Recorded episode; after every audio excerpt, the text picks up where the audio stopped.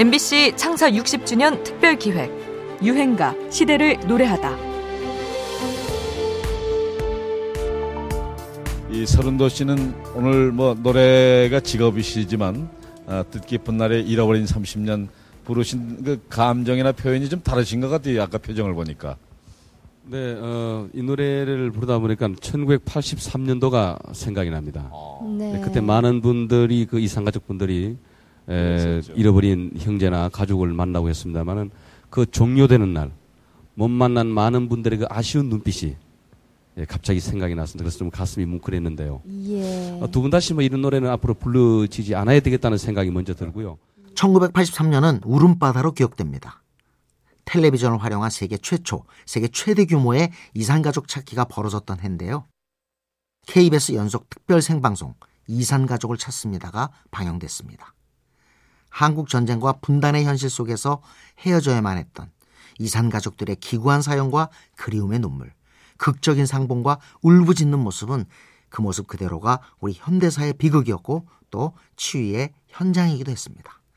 138일 동안 계속 이어진 이 방송은 2015년에 유네스코 지정 세계 기록 유산으로 등재되기도 했는데요. 5만 3천여 건의 사연이 방송에 소개됐고 무려 1,189명이 이산 가족을 찾았지요. 감격의 상봉이 펼쳐졌던 그 현장을 함께한 유행가 소론도의 잃어버린 30년입니다. 81년 한 노래자랑 프로그램에 나가 5주 연속 우승을 하며 데뷔한 소론도는 이때 이산 가족들이 운집한 현장에 대기하고 있다가 아버지란 노래를 행사에 맞게 내용을 수정해서 불렀습니다. 바뀐 제목이 바로 잃어버린 30년인데요. 이산 가족의 사연을 담은 절절한 가사는 온 국민의 가슴을 먹먹하게 만들었죠. 무명이었던 소론도가 단번에 전국적인 스타가 된 순간이기도 했습니다. 이산 가족의 슬픔은 지금도 현재 진행형이죠. 특히 남북 이산 가족은 88년부터 현재까지 상봉 신청자만 13만 3천여 명에 달하는데요. 기다림이 길어지면서 신청자 가운데 8만여 명은 이미 고인이 됐다고 합니다.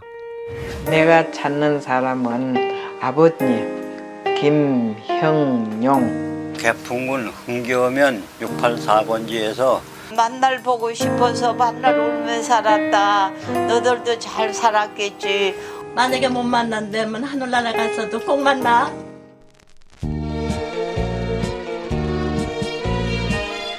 오늘의 유행가 이산 가족들의 눈물 맺힌 노래입니다. 소름도 잃어버린 30년.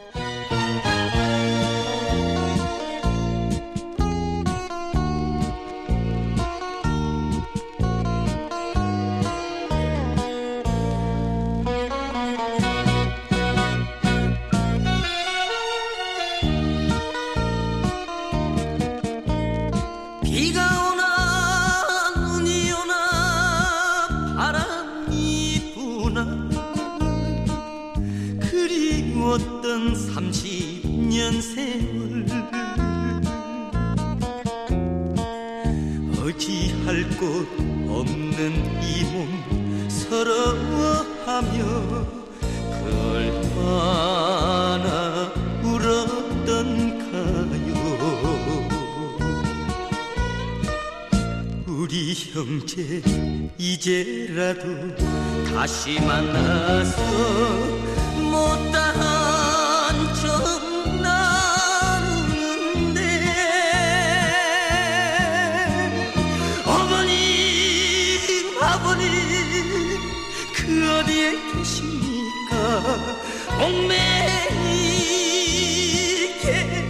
불러봅니다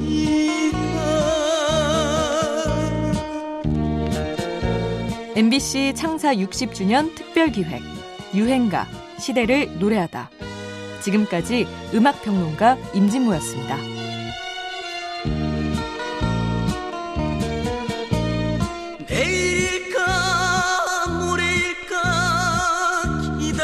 기다린 것이 눈물 맺힌 30년 세월.